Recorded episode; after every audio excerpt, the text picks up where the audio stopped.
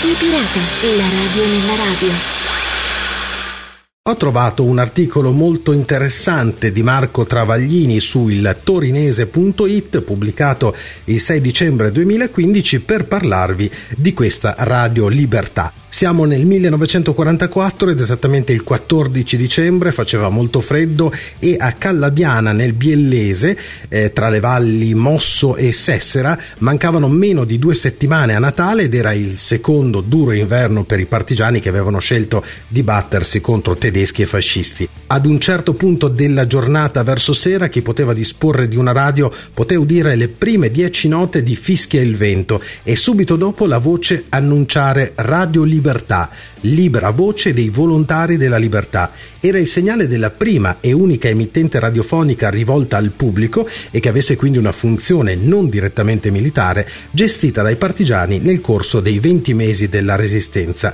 Le prime trasmissioni avvennero dalla frazione Trabbia e proseguirono per diverse sere entrando nelle case dei biellesi, ma facendosi sentire anche a Milano, Torino, Aosta e Firenze. Poi nel gennaio del 1945, a causa del della cresciuta minaccia nemica, la radio fu trasferita a Sala Biellese. L'idea di dar vita a quella che una lapide commemorativa ricorda tutt'oggi essere stata la prima voce libera italiana nacque nell'ambito delle attività della seconda brigata Garibaldi. Gli intraprendenti partigiani biellesi avevano preso la decisione di combattere il nemico anche con l'arma della propaganda e l'emittente Radio Libertà riuscì a contrastare con successo la vasta opera di disinformazione compiuta dall'emittente nazifascista Radio Baita, intaccando il morale dei fascisti e dei tedeschi, diffondendo notizie sulle sconfitte dell'esercito nazista e sui vari fronti. Così dalle formazioni fasciste iniziarono le diserzioni in massa a gruppi, gli alpini delle divisioni Monterosa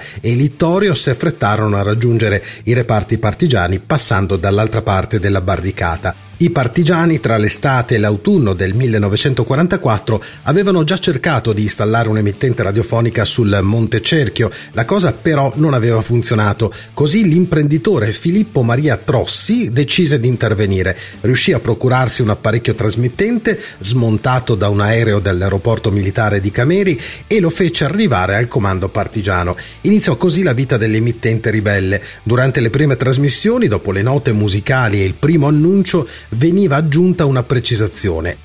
Non abbiano dubbi coloro che ci ascoltano, siamo partigiani, veri partigiani, lo dice la nostra bandiera, Italia e libertà, e lo dice il nostro grido di battaglia, fuori i tedeschi, fuori i traditori fascisti, ecco chi siamo, null'altro che veri italiani. Le nostre parole giungeranno valicando pianure e montagne a tutti i compagni patrioti della Liguria, della Toscana, del Piemonte, della Lombardia, dell'Emilia, del Veneto, a tutti coloro che combattono per la nostra stessa causa. Viva l'Italia, viva la libertà. Questo era il manifesto di Radio Libertà. Le trasmissioni di Radio Libertà comprendevano una gamma abbastanza differenziata di testi, prevedendo ogni sera editoriali su argomenti vari, bollettini di guerra partigiani, notizie su avvenimenti locali o nazionali di rilievo, lettere di partigiani o familiari, saluti a combattenti o familiari, brani musicali e talvolta comunicati dei comandi partigiani del Comitato di Liberazione Nazionale e persino delle poesie. Il contenuto delle trasmissioni è tuttora consultabile, la parte più consistente della documentazione relativa è custodita presso la Biblioteca Civica di Biella. Il redattore della programmazione era Sam, il farmacista Sandro Berruto, lo speaker Gibo, il ferroviere Luigi Galleis, il tecnico radiofonico Gamma, il panettiere Giovanni Passaglia.